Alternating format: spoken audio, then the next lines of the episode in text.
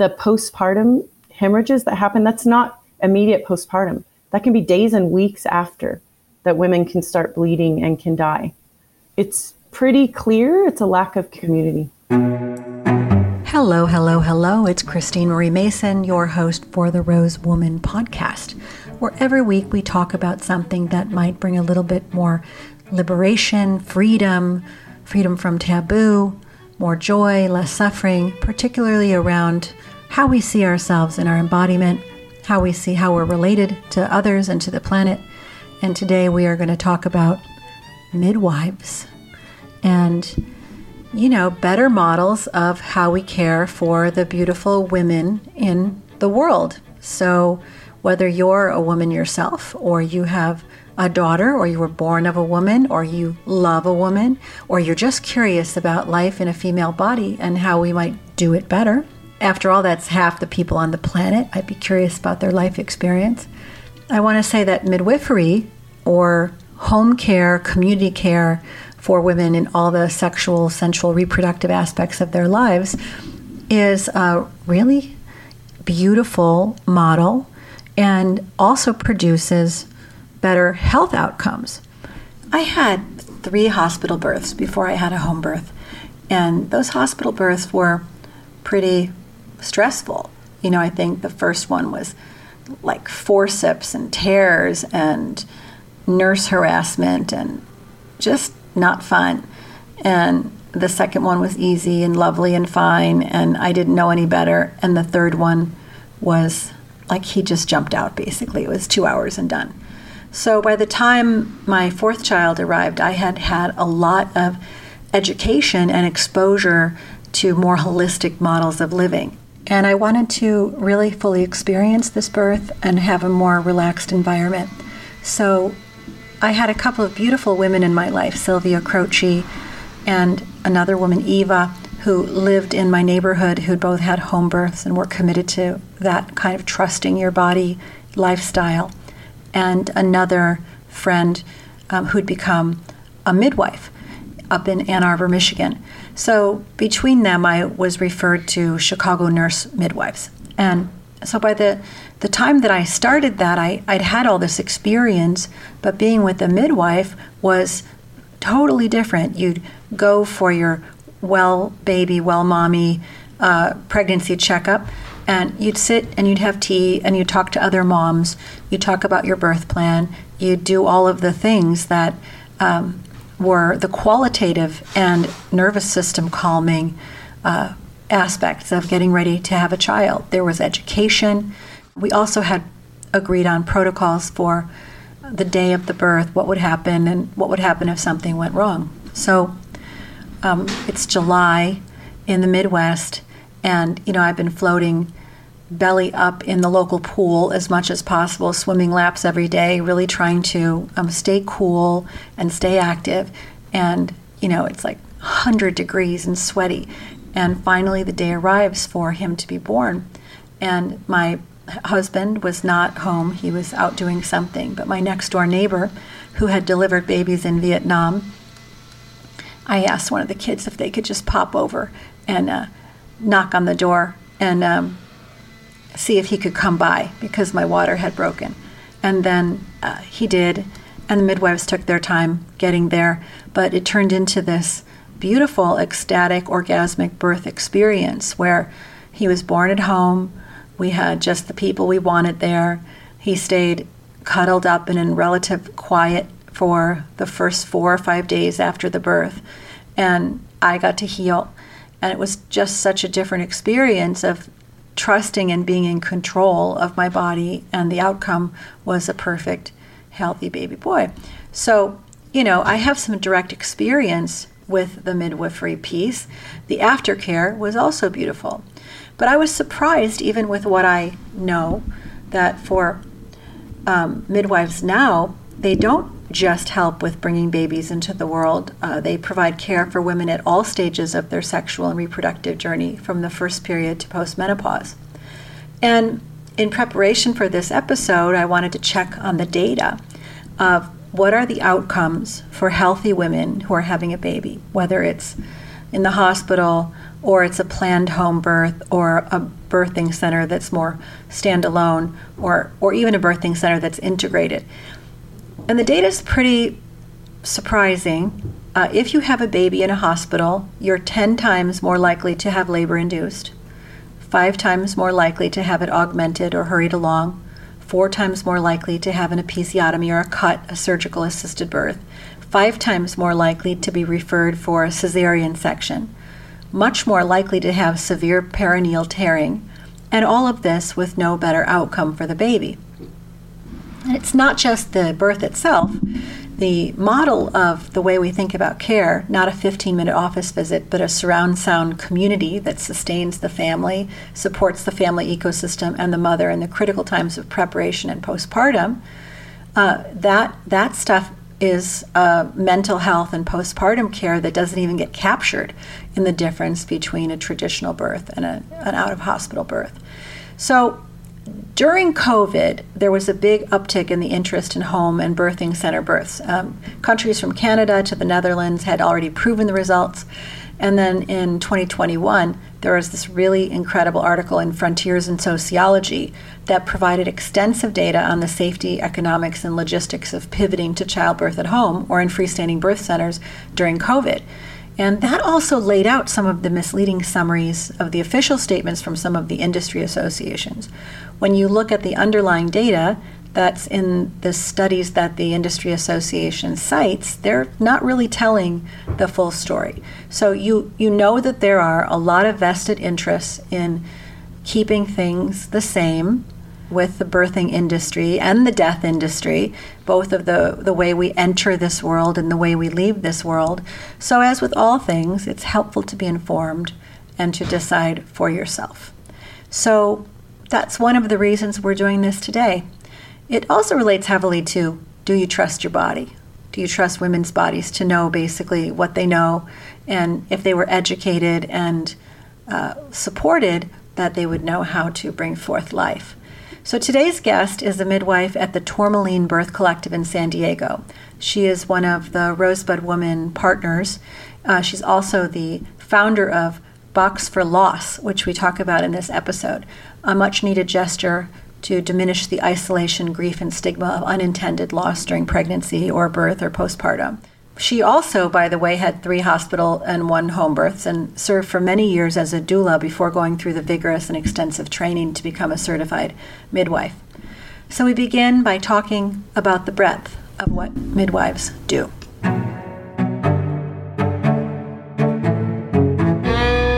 Talk a little bit about th- this full range of what you do. You you said preconception, and then I heard menopause.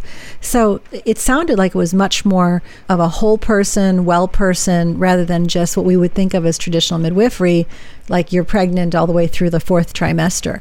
So you're really seeing it a, as a full women, women's wellness collective. Yeah that's one thing that has not changed in midwifery. And if you look, if you go back hundreds of years and even further, I'm sure, or in indigenous tribes where a midwife or a medicine woman, you know, she would help catch babies and guide moms through labor, but that was also the person they went to, the whole family would go to.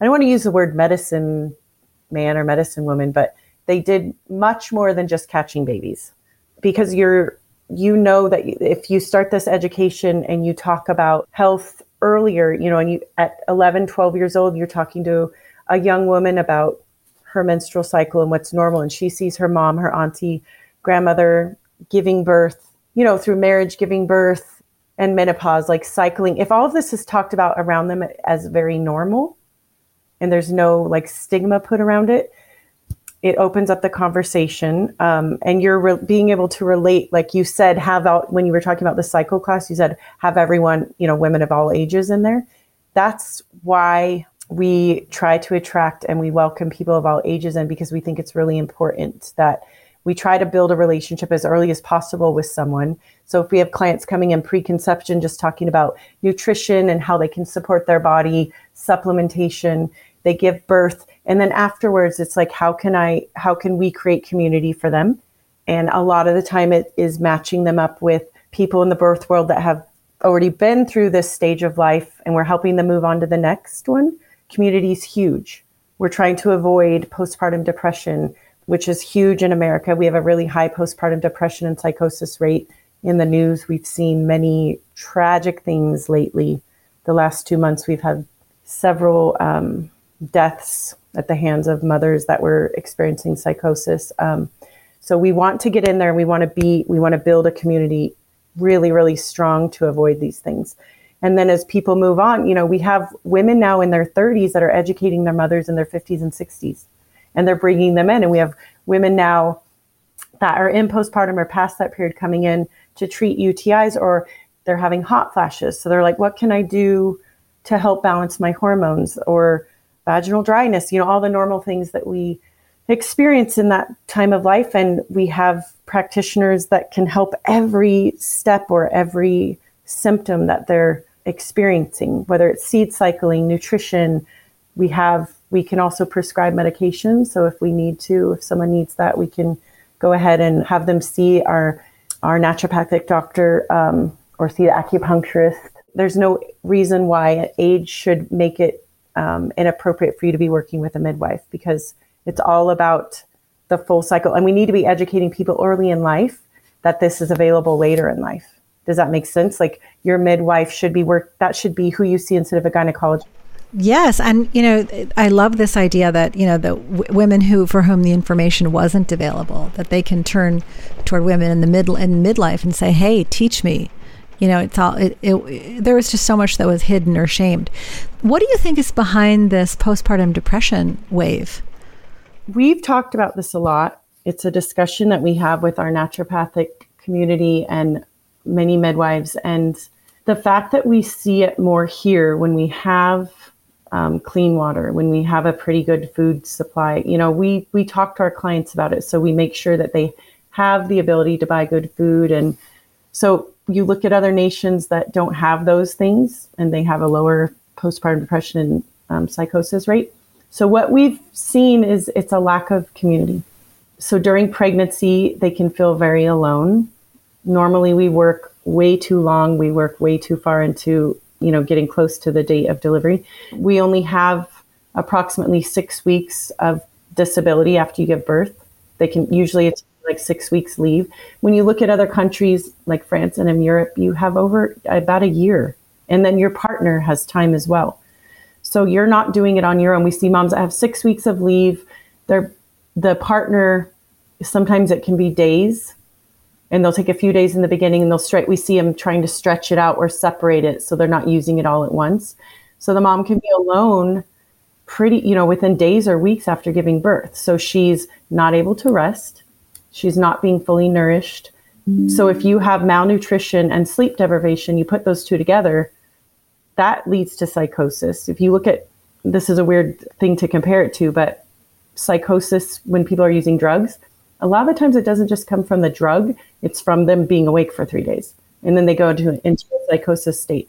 So when the moms that we've worked with, with that we've seen going toward leaning towards psychosis, like more than depression, we see that there's a lack of sleep. And they it's not just I I'm not able to sleep because the baby's awake. They stop sleeping. So there's a hormonal imbalance. They're not eating. They don't have the support system. They don't have grandma, auntie, you know, cousin there to make sure that they're in bed resting. So we try to use midwifery to replace that community. And we create meal trains for them. We're going to their home and doing postpartum visits. We're asking them during the prenatal period who's here to help you. And if you don't have anyone, let us help you find someone. So we require all of our clients have a doula. So a doula you meet early in pregnancy, you mm. create a relationship with. A lot of them do postpartum care. They'll come in and prepare meals. Um, we educate and help our clients do meal prep. So if they don't have family members, or even if they do, like prepare meals now, put them in the freezer, because you're already depleted. You're already depleted. We know you're going to lose blood. We know you're going to be tired.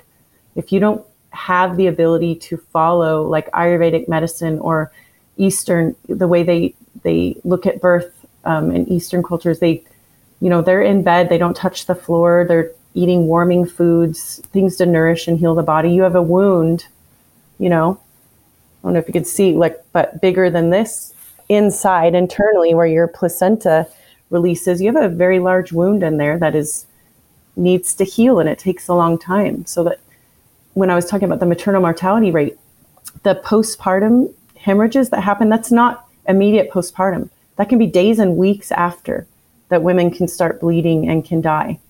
It's pretty clear it's a lack of community. We don't have people there to that know what's going on, that know what support we need emotionally, physically, um, and what our family needs. You know, and it's not just the woman; the partner needs support. So it's just we we're lacking community. It sounds like in an environment like yours, you can provide a lot of cross learning opportunities and connections too. Like people are taking classes together, they're able to cross support each other in all of these different stages. So it's like a community center versus a one to one relationship with the healthcare provider. Yeah, we do have very close, we have a one on one relationship, but what we know we can't be there for everyone. Like there's only, you know, five midwives in our center. But we, by creating the new like having a free new parents meetup, having a free breastfeeding support group, which we have with the chiropractor that we partner with. We have free miscarriage support visits. So having all these groups when you show up, the childbirth education class is real important. It's five weeks every Wednesday night that's included in their care. So they're they're meeting families. And maybe the first visit they don't click very much, but as you hear other people's stories and they open up and they're sharing, by the end we see a lot of really strong relationships being formed. Plus, they're forming relationships with the doulas that attend and the educators that attend. Um, so, yeah, we're trying to build community. We have that was really cool. We on Instagram we see moms posting, and there'll be ten babies celebrating a birth, you know, the first birthday of one baby, and all those babies were born at our center. So these moms have created these relationships. We introduce them you know, and they're coming to see us three months. They come in and they do a vaginal steaming or yoni steaming, and we let them know like this is not the end of your care. This is just moving on to the next. You know, now what what phase of life are you in now? So we want to make sure we're maintaining contact with them. We see really good outcomes from that, and that's why we want to share this. It's not to tell people about our birth center. We want people to understand this model of care, and we want them to try to replicate it and let's look at the countries that are doing better and let's try to we can do it. Like we have the ability we have the resources in this country to support women better. And we're in it you know there's a definitely a crisis in women's health. Plus there's a lot of you know a lot less physicians going into birth care. Obgyn numbers are down. And um, so it's wonderful to have this broader community support with better outcomes, and also it addresses sort of a problem in the uh, demographics of the industry as a whole, or the sector, I guess. What would be an ideal birth team? Like who you you mentioned a doula, and I think a lactation consultant. But if you were preparing, like if it was your daughter having a birth, who would you want on her team? You know, at the birth, we talk about every single person that's going to be there because you don't want too many people. Every person needs to have a job. It's not we don't want people coming in just, it's not a spectator sport. So we talk to them like every person that's in there can add an hour to their labor because in the old, and I'm a mom, so I can say this. My daughter, none of my kids, I have a 28 year old or 29 year old daughter, and my 31 year old son, him and his wife are trying to get pregnant right now.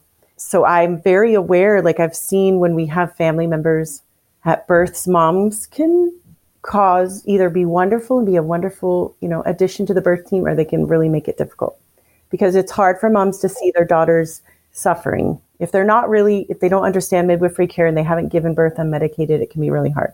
So when it comes to family members, we say make sure they understand and support and feel safe with your care providers. Other than that, it's finding a midwife or an OB that you feel very safe with and that you can talk to.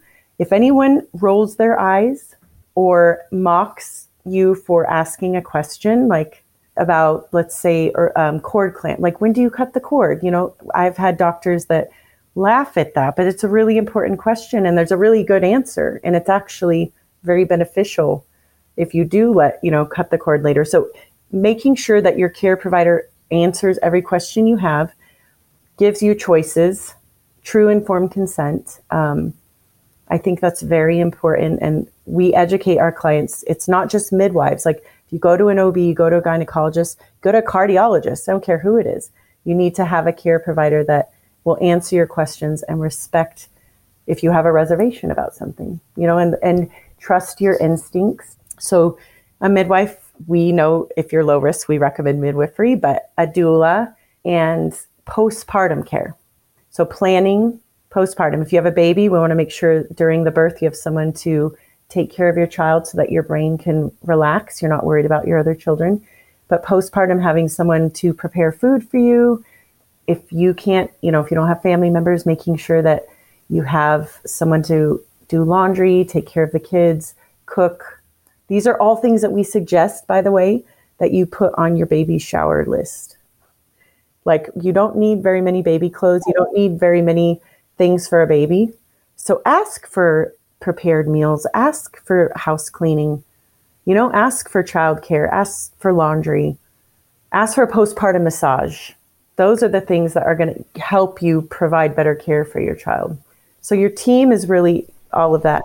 You do not have to do it alone. Yeah. I think that's one of the biggest messages in general with most things. It's like we can rest in the field of community if we can cultivate that and build it. We don't have to do all this stuff alone. So we're kind of trying to reinstate the community of women that would naturally have existed in a less separatist society. That's exactly it. It's like uh, everything I just mentioned to you, there would have been someone in their community that played that part, that provided that service naturally. Like I said, auntie, grandma, cousin, neighbor. We don't have that here. So you know, it's going to cost money now because it's not a family member. So it's preparing and not being embarrassed to say, listen, we have plenty of clothes and diapers. Like, but what we really could use is postpartum, you know, a night doula that comes in and helps with the baby in the middle of the night, um, especially for parents that have to go back to work at six weeks. We need to make the most out of that six weeks. And lactation counselors and support is really important because even though we love breastfeeding and we know that it's the best for baby, it's not always easy. So let's, you know, help support moms and teach them that it's okay, that it's stressful, that it might be painful. There's things that we can do. We recommend all of our clients see um, a chiropractor for craniosacral or for chiropractic adjustments because we have a lot of babies, especially now, and this is another topic, but a lot of tongue ties we don't know exactly why that's happening, but um, craniosacral is something that's really amazing that can be used to help resolve or um, make breastfeeding easier by doing adjustments on baby. On the baby. Mm-hmm. You you wrote a blog um, that says that midwifery care can significantly reduce the number of abortions, and I was wondering if you could speak a little bit to that also. So I did not write that one, but I know what you're talking about. It, I believe Josie, our um, clinical director, wrote that, and it's again, it's about community. So we have, we know that a lot of people feel like they don't have options and they don't, they feel hopeless. I'm going to start off. We have a lot of people that have come into this center um, unpartnered, and we try.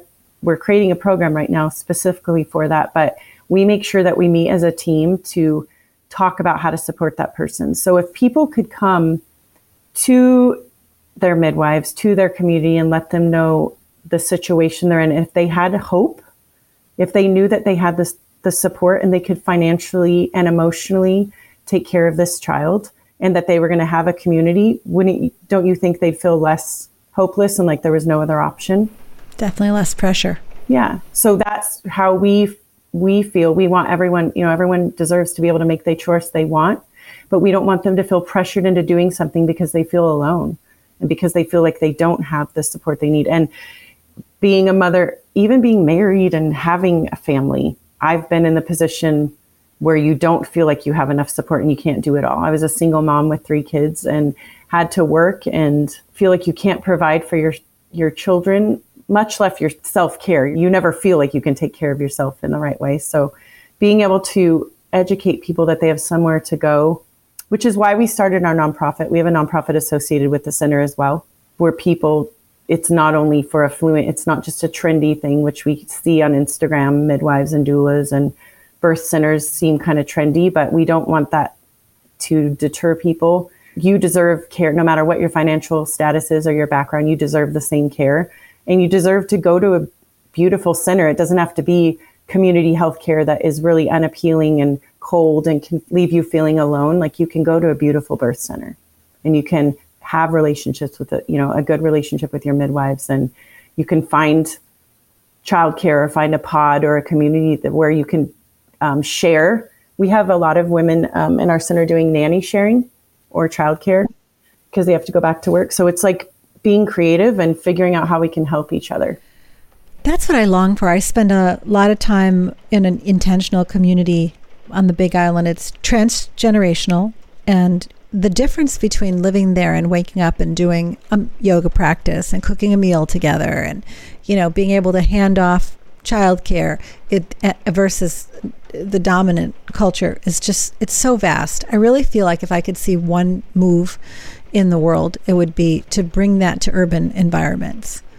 More group housing, co-housing, cooperative childcare, more living together in general. I think a lot you said France is where you were really inspired by that. We've seen so many things in the Netherlands and in Denmark that are doing co-housing so well. Um, but I don't think I've seen it here. It's amazing. So I think the movie is Happy. There's a movie called Happy, and they show that co-housing, and it's in a Scandinavian country, and there's it's there's a single mom they're interviewing, and they all cook. I think they just have to cook like they cook for the entire community once a month, so they all enjoy meals together. And there's older ones that live there. So this mom, she's like, I remember her saying, even though I'm a single mom, my kids have grandparents and my kids have aunts and, and it's so beautiful. It makes you so emotional because I think it's so important for for us to realize the beauty in community. We're really into. I love what you're saying. I love that you're living that way. Here, we're um, younger generations are really into getting like we want to share our feelings, we want to feel heard, we want to be respected, and those are all important things. But it's not the most important. I had someone tell me that a practitioner recently. She's like, those are not the most important things in the world. She's like, you need to open your eyes and you need to to rise above and look at what's going on what's the mo the most important thing you can do is how can you help someone around you? She's like that's going to change who you are and fulfill you and that's going to create community. Instead of just focusing on ourselves and getting what we need like usually when you open your eyes and you're look looking around at what other people need you end up getting the support you need as well. And that's how you build community. And i thought it was really beautiful but that movie is awesome. The the movie Happy, and it talks exactly about what you're saying. Yeah, the thing the, interesting that the other movement in the community, because we try to do these attunement practices, and one was the most recent one was what if we just changed our entire mission to becoming the best listeners on earth? Like, what if you could listen like to your own needs and to your and to the person you're speaking with and to nature and do it not just with your words but with your whole body and your energetic system like your craniosacral person would be doing listening to energy currents. And and what would it be like to be walking in the world in such a way that you were really aimed at being the best listener? I mean that's the heart of care it's the heart of like un, and and it's not self abnegation in the way of like I won't take care of my own needs because because the other core principle is like taking care of your own needs and stating what your needs are is helpful to other people because then they don't have to worry that you have unspoken needs and be scanning the room the whole time. They can be you're clear, you're saying, and that they know you'll speak up and say, dude, I am tired. Could somebody please cook dinner tonight other than me? You know, that that's an important thing to be able to ask for help. Yeah. But it can't be the only thing. That can't be the priority in your life, or it's like you have to come first. If you're not healthy, you can't help others, right? But it can't take over your life because then it's like a constant search for happiness, search for being fulfilled. Oh, because yeah yeah. You're just no. thinking about yourself all the time. And people aren't happy when they're thinking about themselves all the time. It's social media. Oh, it's hard. what did you post today? Yeah, I don't remember if I posted anything yet. I was answering questions on social media because we're doing uh, something called Motherhood Monday, and we're posting birth stories every Monday. And a, a, mom reached out and sent her birth story. Well, you're using it in the right way as education and inspiration and community building not as narcissistic supply. You're really doing important work. Another thing we've been reading a lot about um, with Rosebud is orgasmic birth and ecstatic birth and all of these altered state of consciousness and power that comes when you're fully able to feel the birth moment. And, and also when a child can enter the world quietly you know, without the shocks to the system, that the child's in cooperation with the mother. Someone just brought us Ray Castellino's birth work, and it was it was mind blowing. And there's there just is this feeling that look, I'm really glad that we can save mothers' lives in childbirth in extreme circumstances. I'm really glad that we're past the point of people getting infections from doctors with dirty hands and all the things that used to happen. But there is a balance of returning to the natural wisdom of our tribe, of our indigenous land based selves, and coupling the way humans are designed to live with technology.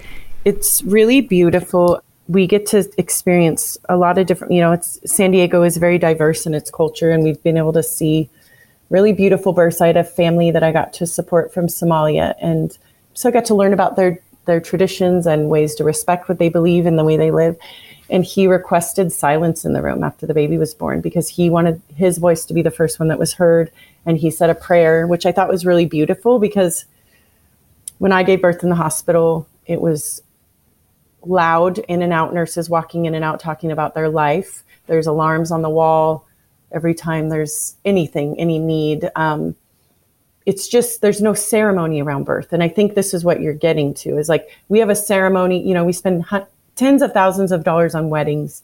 It's a ceremony, right? Where it's the unity, it's bond, it's beautiful. We spend a lot of money and energy on that ceremony. We spend a lot of energy on funerals and money. It's a ceremony but birth and death, so coming into the world, has become a medical thing.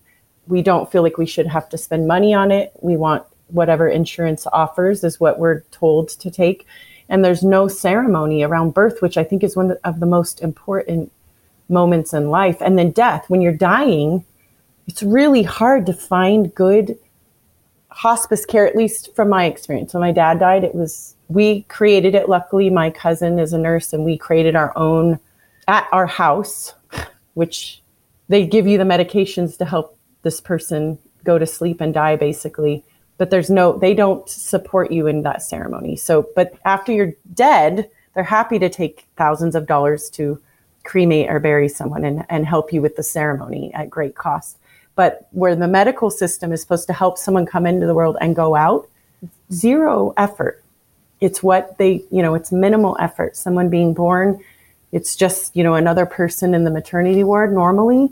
And then when someone's dying, from my experience, the people I've had die in my life, it's just another person dying. I think that's really sad. Yeah, I've only, I mean, getting into the alt world, you said we want to make it less woo woo.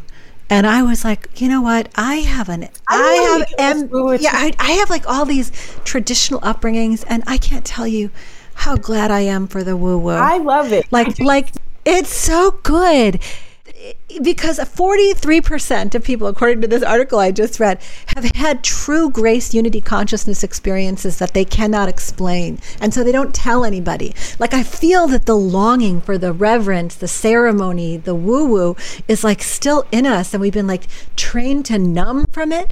And you talking about that, like, I remember my friend Adam when his mother was preparing to die he had he set the house for a week and a half of like candles and musicians coming in and playing and her friends stopping in to visit. And it was like a 10 day potluck of people coming and expressing their love for her and just kissing her goodbye.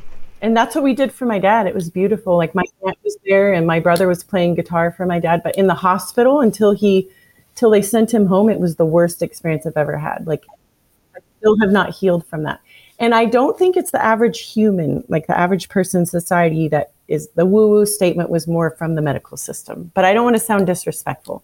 Like they do.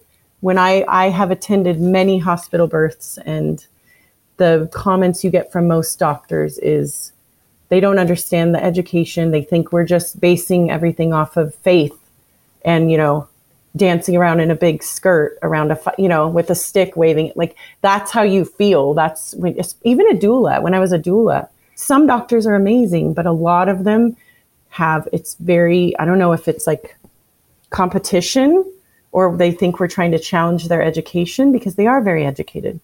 But so are we. You know, it's like there's a place for everything. So the woo woo statement, I I don't feel we're woo woo, and I don't. I'm right. glad you brought that. Yeah, and also, can we just say it that doctors are traumatized? They're abused. They're traumatized. They have like the highest rates of suicide, drug abuse, divorce of almost any profession. They're worried about getting sued you know, you look at what a, what you go through to go through residency, and it's basically abuse.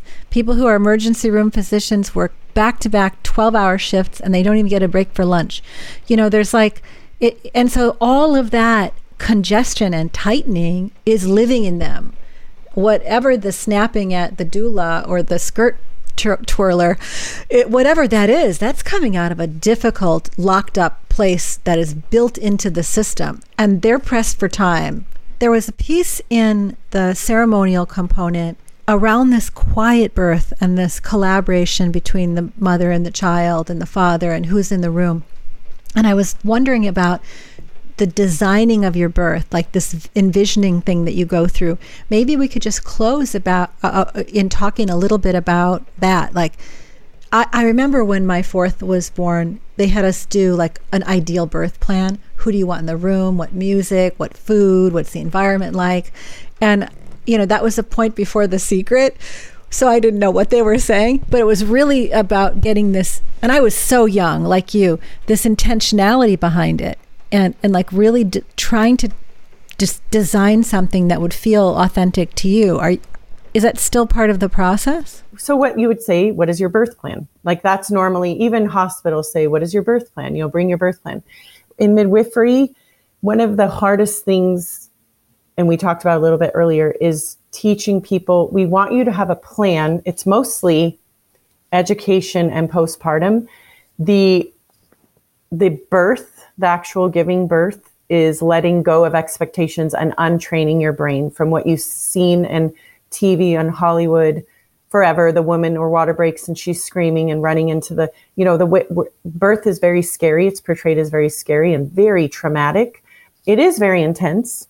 Um, it can be very quiet and peaceful as well. So we want people to to um, give in and not have an idea that what they want their birth to look like exactly you can have the people there that you want the music but the biggest part is educating yourself um, so that you understand what physiological birth is and that you feel safe. Because we don't know how long your labor is going to be. We literally have had people hire the same doula as someone else expecting the same outcome. And I'm not exaggerating. We've had people say that they want to have a baby within under 12 hours. They only want to push for an hour, you know. So when they come in with these expectations, it can be real stressful because they're probably going to, especially first time moms. Once they pass that point, they feel defeated. So we want to make sure that people know that it's not it's the baby, the mom's brain, but also baby baby guiding labor. You know, we don't the baby is the one that initiates labor. The baby's like, "Oh, it's time to come out." And there's something released and labor starts when there's everything's within normal.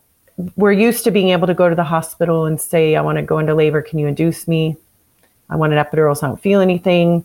Um, and if I'm pushing too long, the baby can be cut out. So think about that. If that's the norm, only 2% of people give birth out of hospital. So everyone else, this has been their norm.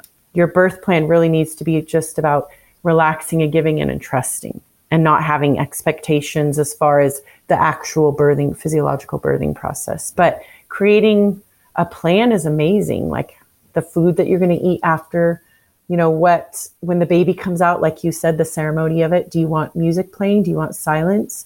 We try not to touch the baby before the parents do. We really want this to be their experience. If we have to, of course we will, but and we try to hold space the whole time. We don't walk in the room talking about what we did yesterday. We don't flip on the lights. We also have to chart like you do in the hospital, but we do it quietly. We do all the things that sh- should be done for every person, even in hospital. You can honor that no matter where you're at. If you're in the hospital route, you can honor this process and I've been at births in the hospital. I have had nurses that get it and they're it's amazing. They'll keep the lights off. You know, they'll let the mom get up and move around, encourage her to move around because we know that that cuts back on cesarean rates. Um, I'm not answering your question. The question is just like letting go. That's the most, and planning ahead. Planning ahead for your postpartum period and you know not having expectations of how long you're going to labor. Don't do that. The average mom it's like 12 to 24 hour or 18 to 24 hours is completely normal but we see two three day labors all the time all the time. And we're talking about induction at 39 weeks if you're in the hospital. But the first time moms the average mom goes into labor at 41 weeks 41 in one to three days. So why are we you know stressing at 39 weeks why the baby is yeah, like 42 is normal, even like 43. I mean, 40 it used to be 43 with midwives. We so now the law, we can only have people give birth with us within 37 to 42 weeks. So it used to be 43 weeks. So now at 42 weeks we have to risk them out unless they're in active labor and they have to give birth in the hospital. But isn't it imprecise? Very. Ugh. Okay. Well, I can't even imagine that because they, mine all were, were like they wanted to stay in the oven much longer needed it. You don't know what's developing. They're putting on brown fat. They're gaining weight. There's a reason they're in there. Yeah, they were 10 pounds, 14 ounces. That was that was good. Yeah, yeah. I'm so glad you're doing what you're doing. Is there anything that you would like to cover that we didn't cover? No, I just want to encourage. The reason I w- we really wanted to talk to you is we love your com- I love the products that you sell and the the products that we have in the box for loss. We've gotten really good feedback. I use it myself and I love how you're marketing and you're it's all different ages. We we really want to encourage women of all ages to seek out the providers and the companies like yours, the the beautiful products that make them feel good. You know, like self-care should not end at 45 or it doesn't mean you're never too old for that. And you want to see a midwife for your for your pap or your mammogram, your thermography, like find somewhere beautiful that that honors you and makes you feel you know, whole. And I, I just want to encourage that. And we have the box for loss, which it would be great if you could post about for women that have suffered a loss. Um, there's a lot of resources on there. We also have our nonprofit, which is thrivewellnesscollective.org. And we provide funding, subsidize the costs for anyone that is in need or wants this type of care, whether it's any of the well women or the well person services that we spoke about, birth services, chiropractic, pelvic core therapy, any of those services, people can go on on our website. They can make a donation if they want to support it, or if they need help, they can also apply on our website. I would like to talk about the box for loss for a minute. First of all, thank you for saying the nice things about the company. You know, when I started it, it really was about integrating like plants and self love as a philosophy and no shame and about you know, my daughter's a designer and she was helping me out in the beginning. She's also a skincare junkie. And um, and then during COVID, because her primary work is ceremonial dress, there were no more ceremonial dresses to be made. I got her full time, and now she's president. And so it's like I, ha- I get to work with my daughter. I get to work with one of my boys, and the community is, you know, I think our youngest employee is 17 and our oldest employee is 70 like one this woman who is a really integral part of our packing team. And so there's that. It's mostly women. We do the first day of your period, first and second day, just take your take it the day off. I know I'm getting double anyway when you're ovulating, so whether you want to or not. So it all works out. And it feels really sweet, Allison. It feels like we could live and we could live and work this way. Oh, I love that you do that. That's in your business model. Yeah. Everybody's like it's like, you know what? We're just I don't have anyone to prove to. I don't have to sell the board of directors this thing. I don't need to control people. If they're not there and they're not like thrilled to be working with us and it's not evident from the way they show up, then they shouldn't be there anyway. And people who are feeling that way, if they need a day or two to deal with whatever's going on in their body, not only is it respectful to their humanity, you know, it's like uh, it, it's also a good decision for the long arc of the company. It's like integrated. So so that's been a big thing. And then I just was doing some research on women's rituals, and I did a whole series of rituals for miscarriage, and um, rituals for for miscarriage and even um, abortion, pregnancy loss, basically child loss. And I came across these Japanese lost children gardens. Have you seen these? No. They're they're amazing. Here, Mizuko Kuyo, the Japanese ritual of mourning the unborn. Oh, Yes. These little gardens are all over Japan. So if you lose a child or a pregnancy, you take and you put a little statue in these gardens of unborn children and all your all the women come together and then you know you can put outfits on them in the winter if you want or like you can you know or leave them and then this is in the south of france this is the cave of mary magdalene it's also for the unborn. And in the cave of mary magdalene she is shown kneeling at the base of the cross with a baby in her arms. It's so beautiful. It's like headstones except for these are the little but they're little statues they're little things and and and that that you don't mourn alone. When i was looking for imagery to support uh, miscarriage rituals in the west it was all these pictures of women by themselves crying into a hat because they don't so here we're not supposed to tell you until we're 12 weeks because you might lose the baby I'm like, well, you're going to lose the baby anyway. We always tell our clients, if you lose the baby, you're losing the baby. Now you've built a support system, people that know you are pregnant, they know what you need. So with Box for Loss and as midwives, we're always telling people, please still build your community. That's why we have the remembrance wall. We have all of the babies that have been born at the center on one wall, and across from it is the butterfly wall. And if you've lost or had any type of pregnancy loss, you can put up a butterfly because it still happened it doesn't matter how far along or how early you were. If you told anyone, if you didn't, you're still suffering. Um, and we don't believe that you should suffer alone. And we have a high percentage.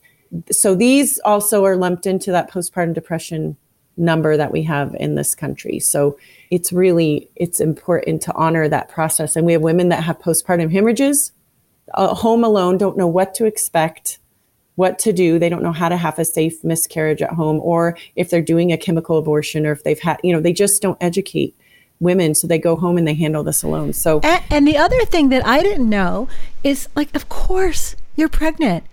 After a miscarriage, you're going to have all of the postpartum chemicals that you would have had if you had ha- had a baby.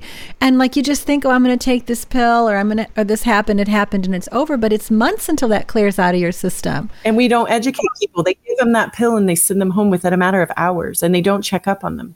So we, we have the program for them to come, they can call. We're trying to build it. We want midwives all over the United States to be answering the phone, to be doing these visits. So we have them in our area in San Diego, and we're trying to grow from there. Is just create where women can call and have a visit with someone to, to look at them and humanize what they're going through and support them. And you're not alone because you should not be going. You have you need your tribe, you need your village, it's really important. You should not suffer alone. You should not celebrate alone. Basically, you don't have to do it alone. So, uh, if someone is, uh, tell us how the Box for Loss gets distributed and, and how people who know someone who might need that, how would they get that? The website is boxforloss.com. So you can go on there and on Instagram, it's again just Box for Loss. It's pretty easy to find. We just redesigned it. So they're working, they're rebuilding the website. So there's going to be more information on there. Um, but they can still order the boxes right now, all the same. We make all the products, they're all organic, all artisan, handmade. Um, a lot of thought goes into it. The tinctures, like physical and emotional support, the teas, they're all specifically for, you know, to help support a woman and help her heal, whether, like I said, whether it's emotionally or physically. Our psychotherapist has put in there's a quartz to use for meditation, and then she has a womb meditation to read.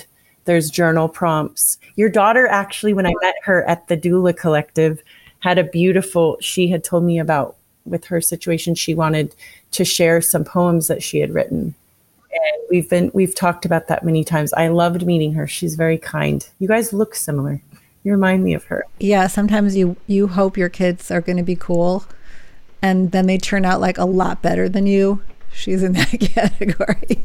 love to read. I don't know what that paper's for, what you're doing with it, but I would love to have it and read. I'm going to be Dr. Christine. Yeah. I'm getting a PhD. So that's for school? And it's for school. Oh. I'm 57 and I'm in school and running a company. it's like insane. it's like your fifth life. I was a I was a makeup artist I've I have every job that you can think of, and then at forty, I'm like, no, I'm going to be a midwife. You know, it's it's, it's blending. You know, like my work and embodiment, uh, love of the plants and nature, and this sort of yoga philosophy, science and philosophy. Kind of, I just love all that stuff. So this is at the intersection of that women's embodiment, plant medicines and knowledge, not just psychedelics, which is getting way overplayed. It's like, yeah, okay, we get it. These things do work, but there's like 10,000 plants that can heal you in different ways. Like, you know, let's broaden our view. And then, and then these, these world, like, how does your cosmology determine whether or not you're happy? And like the cosmology of separation has fucked us over. So I'm done with this, my last class. That's so amazing. This term. And now I have to write the thesis and but see, I want you to share that with people because I love that. I see so many people that feel that because of their age, they feel defeated. And I did. I was. I felt. I was one of the oldest. There was one other woman that was near my age when that we were in midwifery school together. But you know, it's never too late. And honestly, I don't. You probably feel the same. Like what you're doing now at the age you are. You probably wouldn't have as much to offer if you did it 20 years ago. Plus, I, you know, what do you? you have, I had four kids. I had four, and I was a single mom, and I was like, yeah. if I could feed them, keep my job, and love them, and like have some fun, and occasionally have sex, that was like a win, you know. Yeah. So really, that what they don't. This period of life is like, I mean, I'm more occupied than I was then, eh, from a sheer time perspective, but it really is following like what's your body of work going to be over your lifetime then I'm like, I got 40 more years. If I live to the age of my grandmother, I'm like, a, I got a lot, a lot of years left unless the world yeah. explodes. And it's just going to get worse from here on the wrinkles. So I might as well just forget about that and see like what how can I serve? What can I learn? What beauty can I create?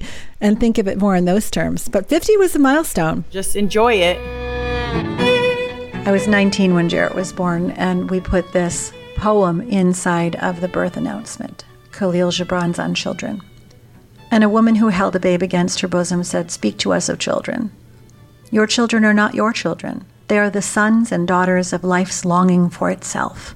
They come through you, but not from you. And though they are with you, yet they belong not to you. You may give them your love, but not your thoughts, for they have their own thoughts. You may house their bodies, but not their souls, for their souls dwell in the house of tomorrow, which you cannot visit, not even in your dreams. You may strive to be like them, but seek not to make them like you, for life goes not backward nor tarries with yesterday.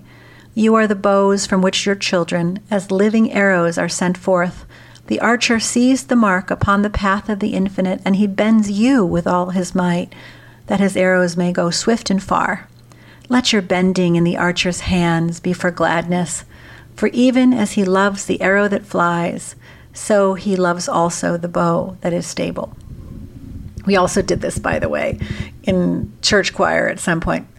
When something like, Your children are not your children, they are the sons and daughters of life's longing for itself. Something like that. Of course, I don't remember. It was too long ago for me to actually get it right, but you get the idea.